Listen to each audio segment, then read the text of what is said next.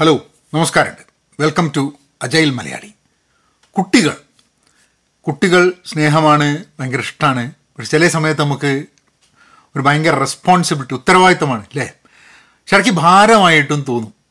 അത് സ്വാഭാവികമായിട്ട് അത് നമ്മൾ കുട്ടികളോട് സ്നേഹം ഇല്ലാഞ്ഞിട്ടൊന്നുമല്ല. നമുക്ക് ചിലപ്പോൾ നമ്മളുടെ ഉത്തരവാദിത്തങ്ങൾ നിറവേറ്റാൻ നമുക്ക് പറ്റുന്നില്ലേ എന്നുള്ളൊരു ചോദ്യം വരുന്ന സമയത്ത് എല്ലാ കാര്യങ്ങളും കുട്ടികളുടെ കാര്യത്തിൽ മാത്രമല്ല നമ്മൾക്ക് ഉത്തരവാദിത്തങ്ങളിലെ എല്ലാ സംഭവവും നമുക്ക് കൃത്യമായിട്ട് ഉത്തരവാദിത്തങ്ങൾ നിറവേറ്റാൻ പറ്റുന്നില്ല എന്ന് തോന്നുന്ന സമയത്ത് നമുക്ക് ഭാരമായി തോന്നാൻ സാധ്യതയുണ്ട്. പലപ്പോഴും ആൾക്കാർ പറയില്ല. ആൾക്കാർ കുട്ടികളോട് ചിലപ്പം പറയും ഓ നീ ഒരു ഭാരമാണ് എന്നൊക്കെ. പക്ഷെ അല്ലാണ്ട് പുറത്ത് എനിക്ക് തോന്നുന്നു ഒരു പാരൻസും അംഗീകരിക്കില്ല എന്ന് തോന്നുന്നു. ചിലപ്പം ഞാനിത് പറയുന്നതിനോട് എതിർത്തും ചിലപ്പോൾ പാരൻസ് പറയുന്നുണ്ടോ അങ്ങനെ ആലോചിക്കുന്നത് നിങ്ങളെന്ത്? പക്ഷേ വളരെ ഓണസ്റ്റായി പറയുകയാണെങ്കിൽ ചില സമയത്ത് ഭയങ്കര ഭാരമായിട്ട് നമുക്ക് തോന്നും. എന്റെ കുട്ടികളുടെ കേസിലും പല പ്രാവശ്യം എനിക്ക് തോന്നിയിട്ടുണ്ട്. എന്റെ കേസിൽ എന്റെ മാതാപിതാക്കൾക്ക് എത്രയോ തവണ ഞാനൊരു ഭാരമാണ് എന്ന് തോന്നിയിട്ടുണ്ടാവണം. കാരണം എന്താ വെച്ചാൽ അവർ പറയുന്നതൊന്നും അവർക്ക് വിചാരിക്കുന്ന രീതിയിലൊന്നും ഞാൻ ശരിയാവുന്നില്ല നന്നാവുന്നില്ല എന്ന് തോന്നിയിട്ട്. എനിക്ക് തോന്നുന്നത് എന്റെ കുട്ടികൾ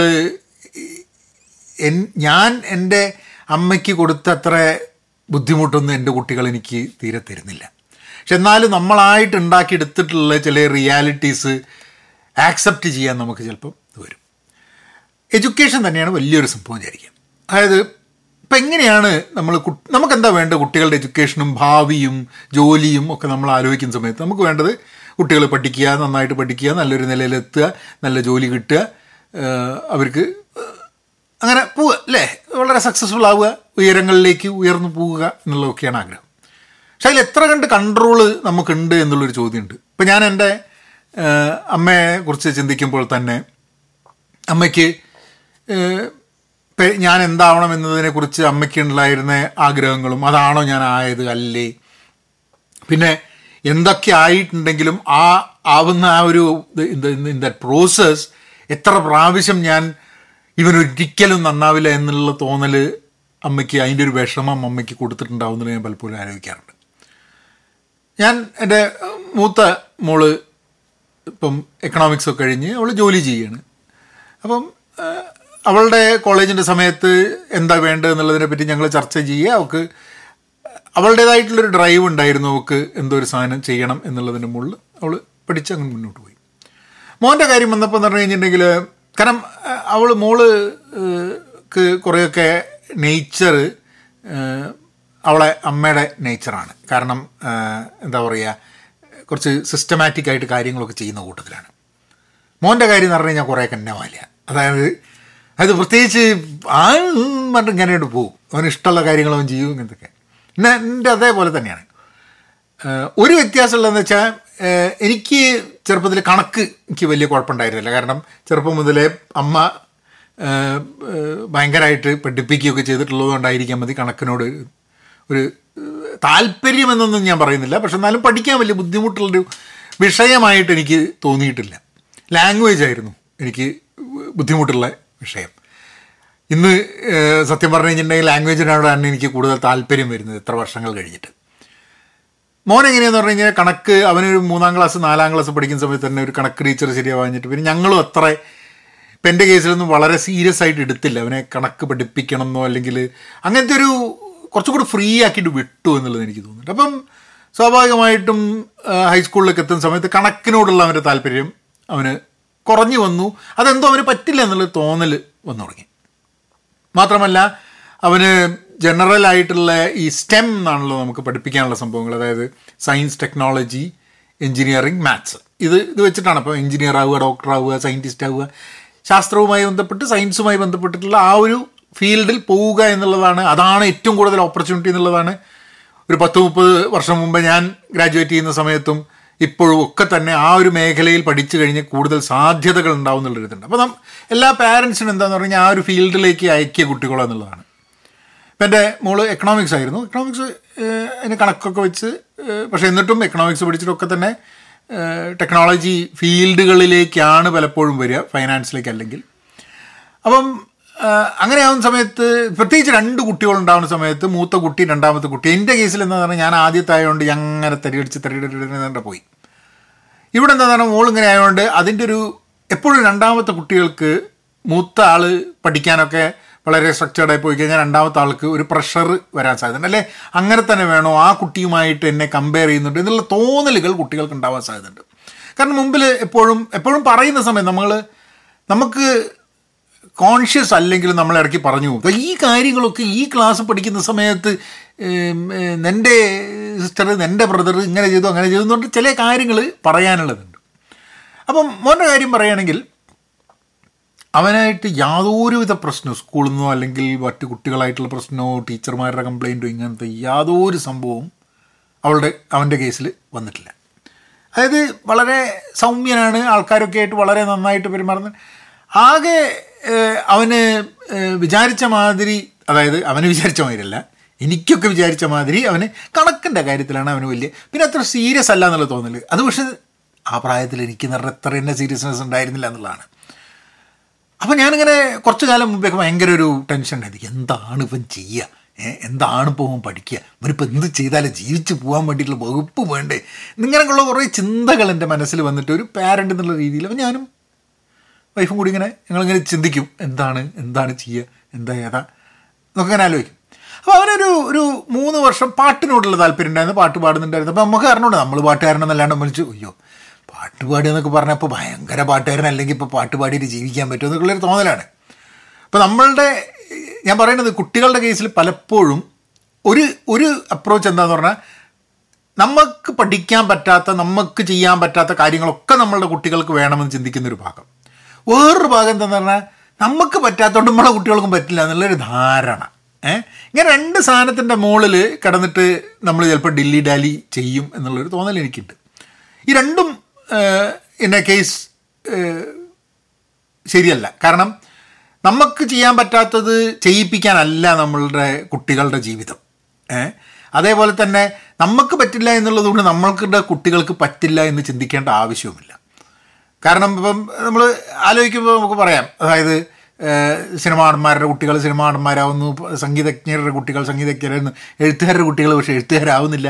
ഏഹ് എല്ലാവരും അങ്ങനെ ചിലപ്പോൾ ആവുന്നുണ്ടാവും ചിലത്. പക്ഷേ ജനറലി നോക്കിക്കഴിഞ്ഞിട്ടുണ്ടെങ്കിൽ നമ്മൾ എഴുത്തുകാരുടെ കുട്ടികളോട് ചോദിച്ചു കഴിഞ്ഞാൽ അവർക്ക് എഴുത്തിനോട് വലിയ താല്പര്യം എഴുത്തിന്റെ അല്ലാത്ത വഴികളിലൂടെ പോവുകയാണ് അപ്പം കുട്ടികളുടേത് അവരുടേതായ ജീവിതമാണ് എന്ന് നമ്മൾ മനസ്സിലാക്കണം. എന്ന് പറഞ്ഞു കഴിഞ്ഞിട്ടുണ്ടെങ്കിൽ എന്റെ ജീവിതവും സക്സസ്സും അല്ലെങ്കിൽ അങ്ങനെയുള്ള സങ്കല്പങ്ങളുണ്ടല്ലോ. ജീവിതത്തെക്കുറിച്ച് സക്സസ്സിനെക്കുറിച്ച് ഫെയിലിയറിനെ കുറിച്ച് സ്റ്റെബിലിറ്റിനെ കുറിച്ച് ഇതൊക്കെ കുടുംബത്തെക്കുറിച്ച് റിലേഷൻഷിപ്പിനെ കുറിച്ച് ഇതിനെക്കുറിച്ചൊക്കെ ഞാൻ ഉണ്ടാക്കി വെച്ച കുറേ സങ്കല്പങ്ങളുണ്ട്.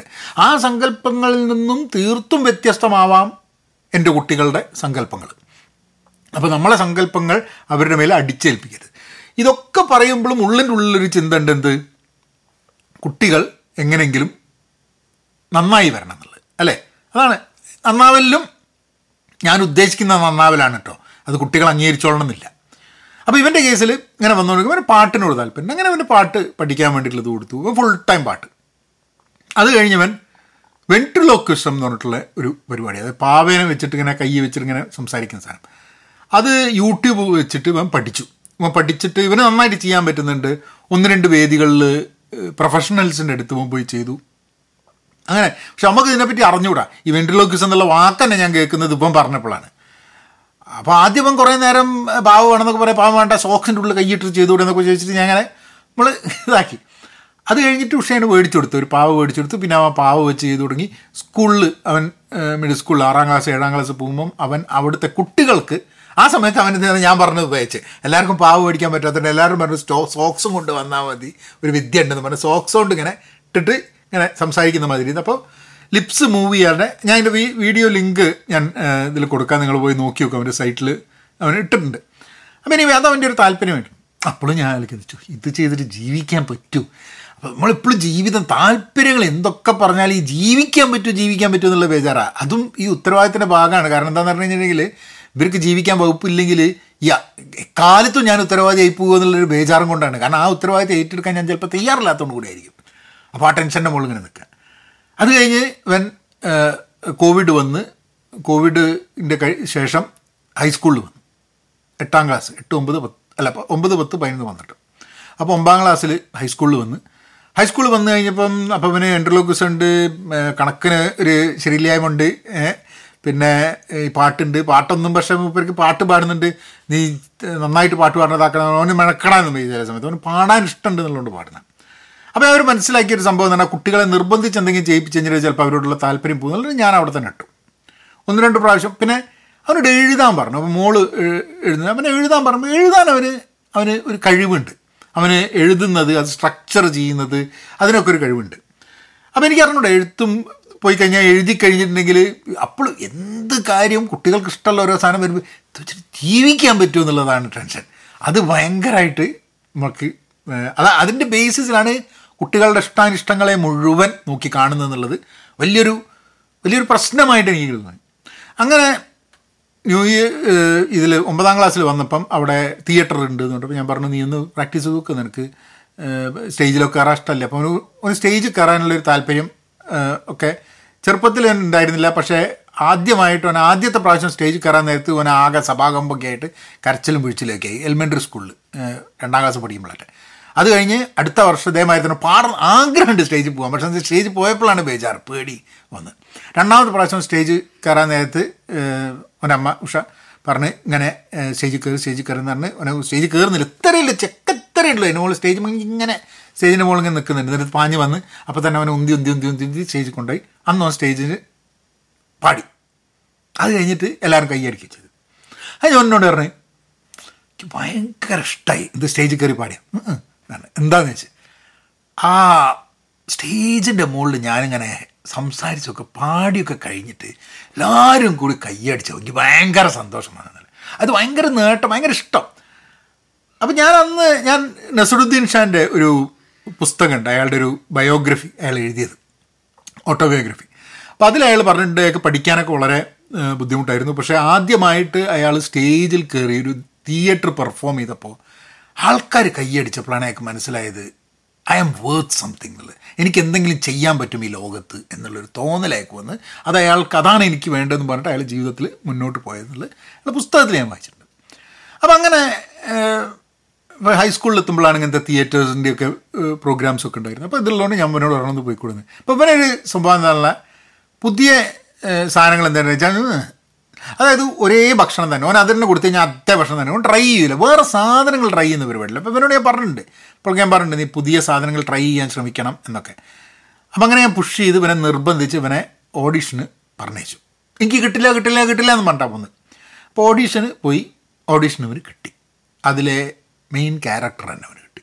മെയിൻ ക്യാരക്ടർ എന്ന് പറഞ്ഞു കഴിഞ്ഞാൽ രണ്ട് മൂന്ന് മെയിൻ ക്യാരക്ടേഴ്സ് ഉണ്ട്. അപ്പോൾ അതിൽ ഓപ്പണിംഗ് സീൻ തൊട്ടിട്ടുള്ള മെയിൻ ക്യാരക്ടറിൽ ഒരു ഷോവിന് കിട്ടി ഫസ്റ്റ് അത് കഴിഞ്ഞിട്ട് അവൻ അതിനോട് ഭയങ്കര ഇൻട്രസ്റ്റ് അതായത് തിയേറ്റർ തിയേറ്റർ എന്നുള്ള ഭയങ്കരമായിട്ടുള്ളത്. അങ്ങനെ ഒമ്പതാം ക്ലാസ്സിൽ മൂന്ന് പ്ലേ ആണ് അവർക്കുള്ളത്. രണ്ട് പ്ലേ രണ്ട് പ്ലേ മൂന്ന് പ്ലേ രണ്ട് പ്ലേ ആ രണ്ട് പ്ലേ അവൻ പാർട്ടിസിപ്പേറ്റ് ചെയ്തു.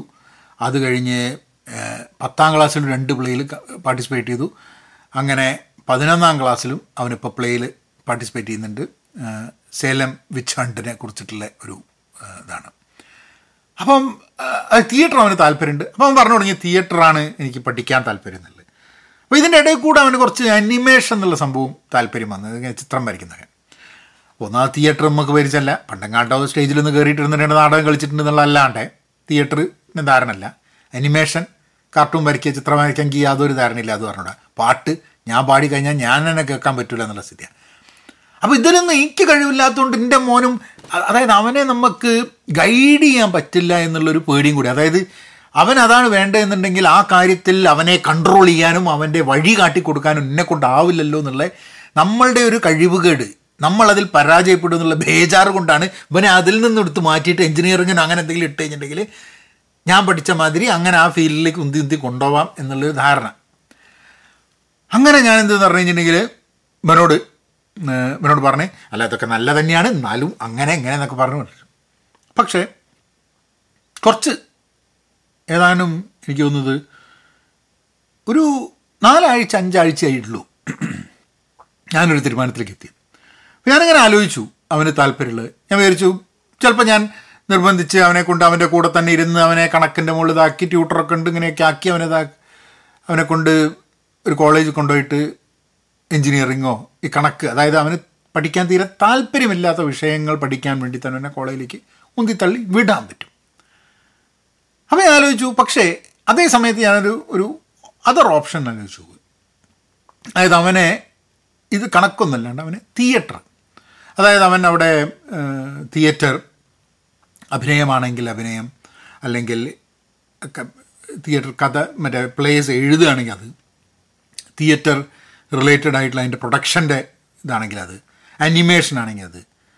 അതിന്റെ ഡിസൈൻ ആണെങ്കിൽ അത്. എന്താണെന്ന് പറഞ്ഞുകൊണ്ട് അവന് പഠിക്കാൻ താല്പര്യമുള്ള സംഭവങ്ങൾ പഠിക്കാൻ വേണ്ടി കോളേജിലേക്ക് വിട്ട് കഴിഞ്ഞിട്ടുണ്ടെങ്കിൽ അതല്ലേ ഏറ്റവും നല്ലതെന്നൊരു തോന്നൽ അങ്ങനെ ഞാൻ അവനെ വിളിച്ചിട്ട് അവനോട് പറഞ്ഞു മോനെ നിന്റെ നിനക്ക് പഠിക്കാൻ എന്താ താല്പര്യം എന്നുണ്ടെങ്കിൽ അത് നീ പഠിക്കുക എന്നുള്ളതാണ്. അല്ലാതെ എന്താവും അത് കഴിഞ്ഞ് ഭാവിയിൽ എന്നുള്ളത്? അതൊരു അതെപ്പോഴും നമ്മൾ ആലോചിക്കണം. ഒരു ഫാക്ച്വലായിട്ട് നമ്മൾ മനസ്സിലാക്കേണ്ട ഒരു സാധനം തന്നെ ജീവിതത്തിൽ നമ്മൾ ജോലി ചെയ്ത് ശമ്പളം കിട്ടുക.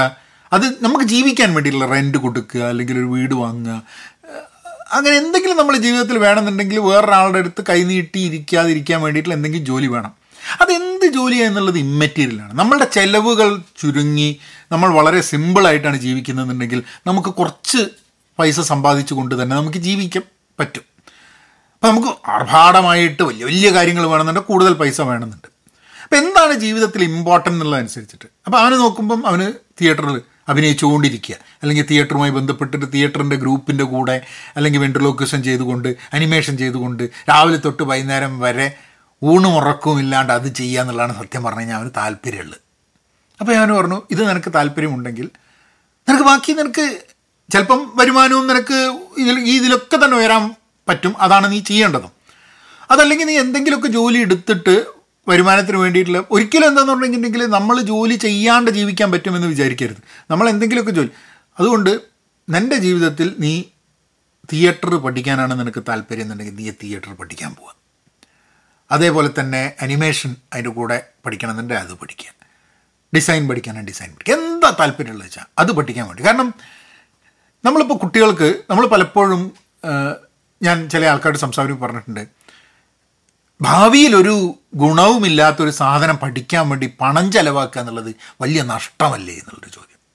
ഒരു കണക്കിന് നോക്കിയാൽ അതെ ഭയങ്കര കോസ്റ്റ് ഓഫ് എഡ്യൂക്കേഷൻ വളരെ ഹൈ ആയിരിക്കുമ്പോൾ അതൊരു അനാവശ്യ ഇൻവെസ്റ്റ്മെന്റ് അല്ലേ എന്ന് തോന്നാൻ സാധ്യതയുണ്ട്.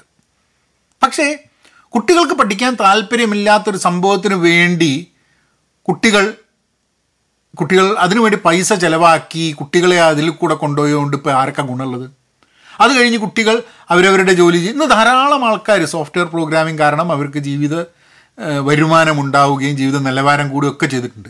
അതിൽ കുറേ ആൾക്കാരോട് ഞാൻ പലപ്പോഴും ചോദിക്കുന്ന സമയത്ത് ഹു എത്ര കാലമായി സോഫ്റ്റ്വെയറൊന്നും വയ്യ. ഇഷ്ടമുള്ള ആൾക്കാരുണ്ടാവും കേട്ടോ ആ ഈ മേഖലയിൽ നിന്ന് മാറണം ആഗ്രഹിക്കുന്ന ധാരാളം ആൾക്കാരുണ്ട്. അപ്പോൾ ജീവിക്കാൻ വരുമാനമുണ്ട് ജീവിക്കാൻ കഴിയുന്നുണ്ട് എന്നുള്ള തൊഴിൽ പോലും താല്പര്യമില്ല എന്നും പറഞ്ഞ് ചെയ്തുകൊണ്ടിരിക്കുന്ന ധാരാളം ആൾക്കാരുണ്ട്. അപ്പം ആ പഠിക്കുന്ന നാല് പേർ ഇപ്പം ഞാൻ ഒരിക്കലും എന്റെ കോളേജ് ഞാൻ എഞ്ചിനീയറിംഗ് കോളേജിൽ ആർ ഇ സിയിൽ ഇന്നത്തെ national institute of ടെക്നോളജിയിലാണ് eighty nine to ninety three പഠിക്കുന്നത്. എനിക്ക് കോളേജിനെ പറ്റി നോക്കുമ്പോൾ കോളേജിൽ പഠിപ്പിച്ച സംഭവത്തിനെക്കുറിച്ചോ ഒരു ക്ലാസ്സിൽ ഇരുന്നതിനെക്കുറിച്ചോ എനിക്ക് യാതൊരു നൊസ്റ്റാൾജിയില്ല അതിനോടുള്ളൊരു സ്നേഹവുമില്ല അതിനോടൊരു ഇഷ്ടവുമില്ല. പക്ഷെ എന്റെ സുഹൃത്തുക്കൾ അന്ന് ഉണ്ടായിരുന്ന കലാപരിപാടികൾ ബഹളങ്ങൾ ആ സംഭവങ്ങളൊക്കെ വാഗ്വാദങ്ങൾ തർക്കങ്ങൾ അതൊക്കെ ഇന്നും ഞാൻ വളരെയേറെ എൻജോയ് ചെയ്യുന്നൊരു സംഭവമാണ്. പക്ഷേ എഡ്യൂക്കേഷൻ എന്ത്? എന്തിനാണ് എന്നെ ആർ ഇ സിയിലേക്ക് വിട്ട് ആ എഞ്ചിനീയറിംഗ് മര്യാദയ്ക്ക് പഠിക്കാൻ? അതിനെക്കുറിച്ച് എനിക്ക് യാതൊരുവിധ ഇൻട്രസ്റ്റും ഇന്നില്ല എന്നുള്ളതാണ്. അന്നും ഉണ്ടായിരുന്നില്ല ഇന്നും ഉണ്ടായിരുന്നില്ല എന്നുള്ളതാണ് അതിന്റെ സത്യം. പക്ഷേ ഇന്ന് അന്ന് ഞാൻ എഞ്ചിനീയറിങ്ങിന് പകരം വേറൊരു സ്ഥലത്ത് പോയാൽ ഞാൻ വേറെ ഒന്ന് ഉണ്ടായിരുന്നെങ്കിൽ ഞാൻ നന്നാവുമോ എന്ന് ചോദിച്ചു കഴിഞ്ഞിട്ടുണ്ടെങ്കിൽ അതിന് ഉത്തരമില്ല കാരണം എന്ന് വെച്ചാൽ ഇന്ന് മോ എന്റെ മകന് ഇപ്പം നാടകം അനിമേഷൻ വെൻട്രലോക്വിസം മ്യൂസിക് ഇതുപോലുള്ള ചെറിയ സംഭവങ്ങളോടുള്ള ഭയങ്കരമായിട്ടുള്ള ആഗ്രഹം എനിക്ക് അങ്ങനത്തെ ഒന്നിനോടൊരു ഒരു ആഗ്രഹം ഇല്ലാത്തൊരു മനുഷ്യനായിരുന്നു ഞാൻ കോളേജിൽ പഠിക്കുമ്പോൾ അപ്പോൾ ഞാൻ വിചാരിച്ചു ആദ്യം വേണ്ടതെന്ന് വെച്ചാൽ നമ്മളെ കുട്ടികൾക്ക് എന്തെങ്കിലും ചെയ്യണം എന്നുള്ളൊരു ആഗ്രഹം ജീവിതത്തിൽ എന്തെങ്കിലും ചെയ്യണം എന്നുള്ളൊരു ആഗ്രഹം ഉണ്ടെങ്കിൽ ആ ആഗ്രഹത്തിനനുസരിച്ച് അവരെ ഗൈഡ് ചെയ്യാൻ പറ്റുക എന്നുള്ളതാണ്. അത് ഞാൻ മനസ്സിലാക്കിയോട് ഞാൻ വിചാരിച്ചു എന്റെ കുട്ടികൾ എന്നെക്കാട്ടൊക്കെ എത്ര നല്ല കാരണം എന്താ വെച്ചാൽ രണ്ട് കുട്ടികൾക്കും എന്ത് ആഗ്രഹമുള്ള കുറേ കാര്യങ്ങളുണ്ട് പഠിക്കണം എന്ന് തോന്നുന്ന കാര്യങ്ങളുണ്ട് അവരുടെ ജീവിതത്തെക്കുറിച്ചൊരു ഒരു സങ്കല്പമുണ്ട് അവർക്ക് എന്ത് ചെയ്യണം എന്നൊരു സങ്കല്പമുണ്ട് എന്ത് ചെയ്യരുത് എന്ന സങ്കല്പമുണ്ട്. എനിക്കൊക്കെ പതിനൊന്നാം ക്ലാസ്സിലും പന്ത്രണ്ടാം ക്ലാസ്സിലും പ്രീഡിയിലേക്ക് പഠിക്കുന്നത് എന്ത് ചെയ്യണം എന്ത് ചെയ്യേണ്ട അതിലൊന്നുമില്ല എങ്ങനെയെങ്കിലുമൊക്കെ തൊക്കെ തീർത്തിട്ട് രക്ഷപ്പെട്ടാണ്ട് പോയാൽ മതി എന്നുള്ളതാണ്. അതിൽ നിന്നും നന്നായിട്ടുണ്ട്. കാരണം നമുക്ക് ഒരിക്കലും ഫുൾ പ്രൂഫ് ചെയ്യാൻ പറ്റില്ല. ഗ്യാരണ്ടീഡ് ആവാൻ പറ്റില്ല. അതായത് കുട്ടികൾ ഇന്നത് ചെയ്തു കഴിഞ്ഞാൽ എന്തായാലും രക്ഷപ്പെടുമെന്ന് പറയാൻ പറ്റില്ല. കാരണം എന്തൊക്കെ കടമ്പകൾ ജീവിതത്തിൽ കിടക്കാനുണ്ട്. ഒരു പാരന്റ് എന്നുള്ള രീതിയിൽ ഇതെപ്പോഴും നമ്മളുടെ ഒരു വേവലാതിയുടെ ഭാഗമാണ്. പക്ഷേ നമുക്കൊരു കാര്യം ഉറപ്പിക്കാം. കുട്ടികൾക്ക് പഠിക്കാൻ താല്പര്യമുള്ള സാധനം. അതിന്റെ ഭാവിയും ഭൂതവും കാര്യങ്ങളും നോക്കാണ്ട് പഠിക്കാൻ താല്പര്യമുള്ള സംഭവം പഠിക്കാൻ വേണ്ടി അവരെ അനുവദിച്ചു കഴിഞ്ഞിട്ടുണ്ടെങ്കിൽ ആ സമയം അവർ തിരിഞ്ഞു നോക്കുമ്പോൾ അവരുടെ ജീവിതത്തിൽ ഏറ്റവും സന്തോഷകരമായിട്ടുള്ള ഏറ്റവും നല്ലൊരു സമയമായിട്ട്. അതായത് അവർ ആ ടൈം വേസ്റ്റ് ചെയ്തതായിട്ട് അവർക്ക് തോന്നില്ല. അപ്പോൾ ഇമാജിൻ എന്റെ ഞാൻ ആർ ഇ സി പഠിക്കുന്ന സമയത്ത് എനിക്ക് സുഹൃത്തുക്കളോ അങ്ങനെ ഒരു ബന്ധങ്ങളോ അങ്ങനെയുള്ള ആക്ടിവിറ്റീസോ ഒന്നും എനിക്ക് ഉണ്ടായിട്ടില്ലെങ്കിൽ ഞാൻ ഇന്ന് തിരിഞ്ഞു നോക്കുമ്പം എന്തൊരു ശൂന്യതയായിരിക്കും എന്റെ ആ നാല് വർഷങ്ങൾ എനിക്ക് സമ്മാനിച്ചിട്ടുണ്ടാവുക. സുഹൃത്തുക്കളില്ല പഠിക്ക സംഭവത്തിനോട് താല്പര്യമില്ല എനിക്ക് ഓർമ്മകളിലേക്ക് നിൽക്കാനൊന്നുമില്ല. അങ്ങനെ ഒരു ആ നാല് വർഷം കോളേജ് വർഷം തന്നെ എനിക്ക് വലിയൊരു ശൂന്യതയായി എനിക്ക് തോന്നാൻ സാധ്യതയുണ്ട്. അത് എനിക്ക് ഭാഗ്യമുള്ളത് കൊണ്ട് എനിക്ക് സുഹൃത്തുക്കളും ആൾക്കാരും ഒക്കെ വന്നു അവരുമൊക്കെ അവർ നല്ലവരായിരുന്നു അവരുമായിട്ടുള്ള അടിച്ചുപൊളി കാര്യങ്ങളൊക്കെ ചെയ്തു എന്നുള്ളത് കൊണ്ട് ഇന്ന് തിരിഞ്ഞു നോക്കുമ്പോൾ എനിക്ക് വളരെ സന്തോഷം തോന്നുന്നുണ്ട്. പക്ഷെ ക്ലാസ് മുറിയിലും ക്ലാസ്സിന്റെ പുറത്തും താല്പര്യമുള്ളതില്ല എന്ന് വരുന്നൊരു സിറ്റുവേഷൻ കാരണം ക്ലാസ്സിന്റെ പുറത്ത് അവന് സുഹൃത്തുക്കൾ ഉണ്ടാവുമോ? നല്ല സുഹൃത്തുക്കൾ ഉണ്ടാവും നല്ല ബന്ധങ്ങൾ ഉണ്ടാവുമോ? എന്താവും? ഏതാവും? എങ്ങനത്തെ ജീവിതമാവും? അവൻ എൻജോയ് ചെയ്യോ? ഇതൊന്നും എനിക്ക് അറിയില്ല. പക്ഷേ അവന് പഠിപ്പുള്ള അവന് താല്പര്യമുള്ള സംഭവം പഠിക്കാൻ വേണ്ടി പോയി കഴിഞ്ഞതിന്റെ ഒരു കാര്യം ഉറപ്പാണ്. ക്ലാസ് മുറിയുടെ ഉള്ളിൽ അവൻ ഇരുന്ന് പഠിക്കുന്ന സമയത്ത് അവന് താല്പര്യമുള്ള സാധനങ്ങൾ അത് ഇഷ്ടംപോലെ ഇരുന്ന് കേട്ട് പഠിച്ച് മനസ്സിലാക്കി മുന്നോട്ട് പോകാനും കൂടുതൽ പഠിക്കാനുള്ള ആഗ്രഹം അവന് ഉണ്ടാവും എന്നുള്ളതാണ്. ഇത് വളരെ ഇമ്പോർട്ടന്റ് ആയിട്ടുള്ള സംഭവമാണ് നമ്മൾ കുട്ടികളുടെ കാര്യത്തിൽ അന്വേഷിക്കും. അപ്പോൾ ഞാൻ അവനോട് പറഞ്ഞു ഇതാണ്. And I support you in any way അപ്പം അങ്ങനെയാണ് ഞാൻ ആ ഒരു point എത്തിക്കഴിഞ്ഞപ്പോൾ I am started looking back എനിക്ക് ഇവനെ സപ്പോർട്ട് കാരണം ഈ മേഖലയൊന്നും എനിക്ക് അറിയുന്ന മേഖലയല്ല. ഇപ്പം ഇവൻ ഞാൻ ഇവന് താല്പര്യമുള്ള ഒരു മേഖല എനിക്ക് അറിയുന്നതല്ല. അങ്ങനെ നോക്കുന്ന സമയത്ത് അതാ നമുക്ക് പരിചയക്കാരുണ്ട്. എന്റെ കൂടെ ആർ ഇ സിയിൽ ഞാൻ പഠിക്കുന്ന കാലത്ത് ആർ ഇ സിയിൽ പഠിച്ചിരുന്ന എന്റെ ജൂനിയറായി പഠിച്ചിരുന്ന ഒരു കക്ഷിയുണ്ട് മലയാളി. അയാൾ പിക്സാറിലോ ഡിസ്നി ഡിസ്നിയിൽ പിക്സാറിലൊരു വർക്ക് ചെയ്യണം.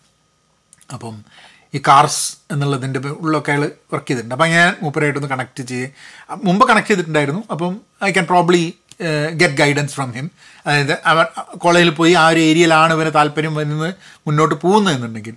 പിന്നെ ഞാൻ നോക്കുമ്പോൾ ഇവിടെയുള്ള ഒരു യൂണിവേഴ്സിറ്റിയിലെ ഡിസൈനിന്റെ അതിലൊരു പ്രൊഫസർ എനിക്ക് പരിചയമുള്ള ഒരാളാണ്. ഞങ്ങളെ ഞങ്ങളൊരു നാടക നാടകത്തിന്റെ അല്ല ഞങ്ങൾ കവിതയുടെ ഒരു ഒരു ഗ്രൂപ്പുണ്ട് ആ ഗ്രൂപ്പിൽ അവിടെ ഒരു ഒരു ഡിസൈൻ ഒരു വർക്ക്ഷോപ്പിൽ വെച്ചിട്ടാണ് ഞങ്ങളുടെ ഈ പരിപാടി ഉണ്ടാവുക. അപ്പോൾ അവിടെ സ്ഥിരമായിട്ട് വന്നിട്ട് എനിക്ക് പരിചയമുള്ള ആളാണ്. അപ്പോൾ ഞാൻ അയാൾക്കൊരു മെസ്സേജ് അയച്ചു. അപ്പോൾ അയാൾ പറഞ്ഞു ആ അനിമേഷന്റെ കാര്യം ഈ കോളേജിൽ നല്ലൊരു കോളേജ് അവിടെ ഈ കോളേജിൽ ഈ കാര്യങ്ങളൊക്കെ ചെയ്യുന്ന ഈ പ്രൊഫസറാണ് നിങ്ങൾ അയാളെ ഒന്ന് കോൺടാക്ട് ചെയ്യുന്ന പറഞ്ഞു. അതോടുകൂടി എനിക്കൊരു ഭയങ്കര സമാധാനം വന്നു as a as a parent എന്ന് പറഞ്ഞു കഴിഞ്ഞിട്ടുണ്ടെങ്കിൽ ഞാൻ നോക്കുമ്പോൾ മോന് താല്പര്യമുള്ള സംഭവങ്ങളുണ്ട്. എനിക്ക് അവൻ താല്പര്യമുള്ള സംഭവങ്ങൾ അവൻ പഠിക്കുന്നത് അവന്റെ ഭാവി അവൻ തീരുമാനിക്കും അവൻ കണ്ടെത്തും. അതിന് അതിന് കെൽപ്പുള്ളവനായി അവൻ വളരുക എന്നുള്ളതാണ് നമുക്ക് ആവശ്യമുള്ളത്. അപ്പം അവൻ അതിന് പോവും. ആൻഡ് ഇൻ ദാറ്റ് പ്രോസസ്സ് അപ്പം എനിക്ക് പരിചയമില്ലെങ്കിലും എന്റെ കറന്റ് കണക്ഷൻസ് വെച്ചിട്ട് എനിക്ക് കുറച്ചാരെ അവിടെ ഇവിടെയൊക്കെ വെച്ചിട്ട് എനിക്ക് കണക്ട് ചെയ്തിട്ട് അവന് വേണ്ടിയിട്ടുള്ള സപ്പോർട്ട് ചെയ്യാൻ പറ്റും എന്നുള്ളത് എനിക്ക് മനസ്സിലായി. കാരണം ഇപ്പം ഞാൻ ഒരു ഒരു മേഖലയിൽ പോകുന്ന സമയത്ത് എന്റെ മാതാപിതാക്കൾക്ക് ആ മേഖലയിലുള്ള എല്ലാ ആൾക്കാരെയും അറിഞ്ഞിട്ടൊന്നുമല്ല. നമ്മൾ പറഞ്ഞ് മനസ്സിലാക്കിയിട്ട് നമ്മൾ അങ്ങനെ പോകുന്നതാണ്. അപ്പം അത് ഇത് ഞാൻ നിങ്ങളോട് പറയാൻ കാരണം എന്താ വെച്ചാൽ I think it's very important for us to നമ്മൾ നമ്മൾ പാരൻസ് എന്നുള്ള രീതിയിൽ നമ്മൾ എടുക്കുന്ന എല്ലാ ഡിസിഷൻസും ശരിയാവണം എന്നുള്ളൊരു ആഗ്രഹം നമുക്കുണ്ടാവും. ശരിയായിക്കോളണം എന്നില്ല പക്ഷെ നമ്മൾ നമ്മളുടെ തന്നെ നമ്മളുടെ പോരായ്മകളും നമ്മളുടെ കഴിവില്ലായ്മകളും നമ്മളുടെ കൺഫ്യൂഷൻസും നമ്മളുടെ ക്വസ്റ്റ്യൻസും കാര്യങ്ങളും ഒക്കെ തന്നെ തുറന്ന് നമ്മൾ നമ്മളോടും നമ്മളെ പാർട്ട്ണറിനോടും നമ്മളെ കുട്ടികളോടും ഒക്കെ സംസാരിക്കുന്ന സമയത്ത് മാത്രമേ നമുക്ക് കൃത്യമായിട്ടുള്ളൊരു ഡിസിഷൻ എടുക്കാൻ പറ്റൂ. എന്നാൽ പോലും ഇത് പെർഫെക്റ്റ് ആയിട്ടുള്ള ഡിസിഷൻ ആണെന്ന് ചോദിച്ചു കഴിഞ്ഞാൽ അറിഞ്ഞുകൂടാ. സമയത്തിന് ഒരു കുറേ കാര്യങ്ങളൊക്കെ നമ്മളൊരു വെച്ച് ഒരു ഹൈപ്പോത്തിസിസ് വെച്ചിട്ട് അതിന് മുന്നോട്ട് പോവുകയാണ്. അത് കഴിഞ്ഞിട്ടുള്ള കുറേ ഭാഗങ്ങൾ അറിയപ്പെടാത്ത കുറേ ഭാഗങ്ങൾ ഇറ്റ് വിൽ ഇൽ reveal itself over a period of time നമുക്കൊരിക്കലും എല്ലാ പ്രശ്നങ്ങളും സോൾവ് ചെയ്തിട്ടുള്ളൊരു ജീവിതം നമ്മൾ കുട്ടികൾക്ക് ഉണ്ടാക്കി കൊടുക്കാൻ പറ്റില്ല. പക്ഷേ ജീവിതത്തിൽ പല സംഭവങ്ങൾ ഉണ്ടാവുമ്പോഴും അത് തരണം ചെയ്യാനോ അല്ലെങ്കിൽ അതിനനുസരിച്ച് ജീവിക്കാനോ വേണ്ടിയിട്ടുള്ളൊരു അതിന് വേണ്ടിയിട്ടുള്ള കഴിവ് ഉണ്ടാക്കി കൊടുക്കാൻ വേണ്ടിയിട്ടുള്ള ശ്രമം നടത്താം. എഗെയിൻ അത് നടക്കുമോ നടക്കില്ല എന്നുള്ളത് അവരുടെ മുകളിലാണ്. ഇപ്പം ഞാൻ പലപ്പോഴും അവനോട് പറയും ഇപ്പോൾ കഴിഞ്ഞ ദിവസം അവനോട് പറയും എന്റെ ഒരു പ്രശ്നം പുതിയ സാധനം ട്രൈ ചെയ്യാൻ നിനക്കൊരു അപ്പോൾ അവനെ സമ്മതിച്ച്. കാരണം എന്താ വെച്ചാൽ അവൻ വിചാരിക്കുന്നത് പുതിയ സാധനം ട്രൈ ചെയ്യുമ്പോൾ മെനക്കടല്ലേ എന്നുള്ളതാണ്. അതായത് ഇവനിപ്പോൾ ഉച്ചയ്ക്ക് കൊണ്ടുപോകുന്ന ഭക്ഷണം അതേ സാധനം തന്നെ. രാവിലത്തെ ബ്രേക്ക്ഫാസ്റ്റ് അതേ സംഭവം തന്നെ. വൈകുന്നേരത്തെ ഫുഡ് അതേമാതിരി. തന്നെ പിന്നെ അതിന് പ്രത്യേകിച്ച് താല്പര്യം ചില സമയത്തും പറയും കുറേ ദിവസമായി ഇത് ഇതും മടുക്കുന്നുണ്ട് വേറെ എന്തേ വേണം. അങ്ങനത്തെ യാതൊരുവിധ നിർബന്ധങ്ങളും ഇതിലില്ല അപ്പം എന്ന് പറഞ്ഞാൽ പുതിയൊരു സംഭവം ഓർഡർ ചെയ്യണമെന്ന് വെച്ച് കഴിഞ്ഞാൽ വിചാരിക്കും അത് ഓർഡർ ചെയ്ത് ഇഷ്ടമല്ലെങ്കിലും നമുക്ക് അറിയുന്ന സാധനം തന്നെ പറഞ്ഞാൽ മതി എന്ന് പറയും. അപ്പം അത് ചില ആൾക്കാർ എങ്ങനെയാണ് നമ്മളിപ്പോൾ പറഞ്ഞിട്ടില്ലേ ചില ആൾക്കാർക്ക് വേഷങ്ങളിലോട് അവന് വേഷത്തിനോട് വലിയ താല്പര്യമില്ല. ചില ആൾക്കാർക്ക് വേഷങ്ങളോട് താല്പര്യമില്ല. കാരണം അവർക്ക് താല്പര്യമുള്ള സംഭവത്തിന് വേണ്ടിയിട്ട് കൂടുതൽ സമയം ചിലവാക്കേണ്ടപ്പോൾ അവർക്ക് ബാക്കി ജനങ്ങൾക്ക് താല്പര്യമുണ്ട് എന്ന് കരുതിയിട്ട് ഈ സംഭവങ്ങൾക്കൊക്കെ വേണ്ടിയിട്ട് അവരുടെ സമയം ചിലവാക്കണം എന്ന് അവർക്ക് തോന്നുന്നില്ല. അങ്ങനത്തെ ഒരു മെന്റാലിറ്റി ഉണ്ടാവാം. നമുക്കിപ്പോൾ അതും വേണം ഇതും വേണം അതും വേണം ഇതും വേണം. എല്ലാത്തിലും നമ്മൾ ഭയങ്കരനാവണം എന്നുള്ള ചിന്ത വെച്ചിട്ട് നടക്കുന്ന ആളായിരിക്കില്ല അവൻ. അല്ലേ?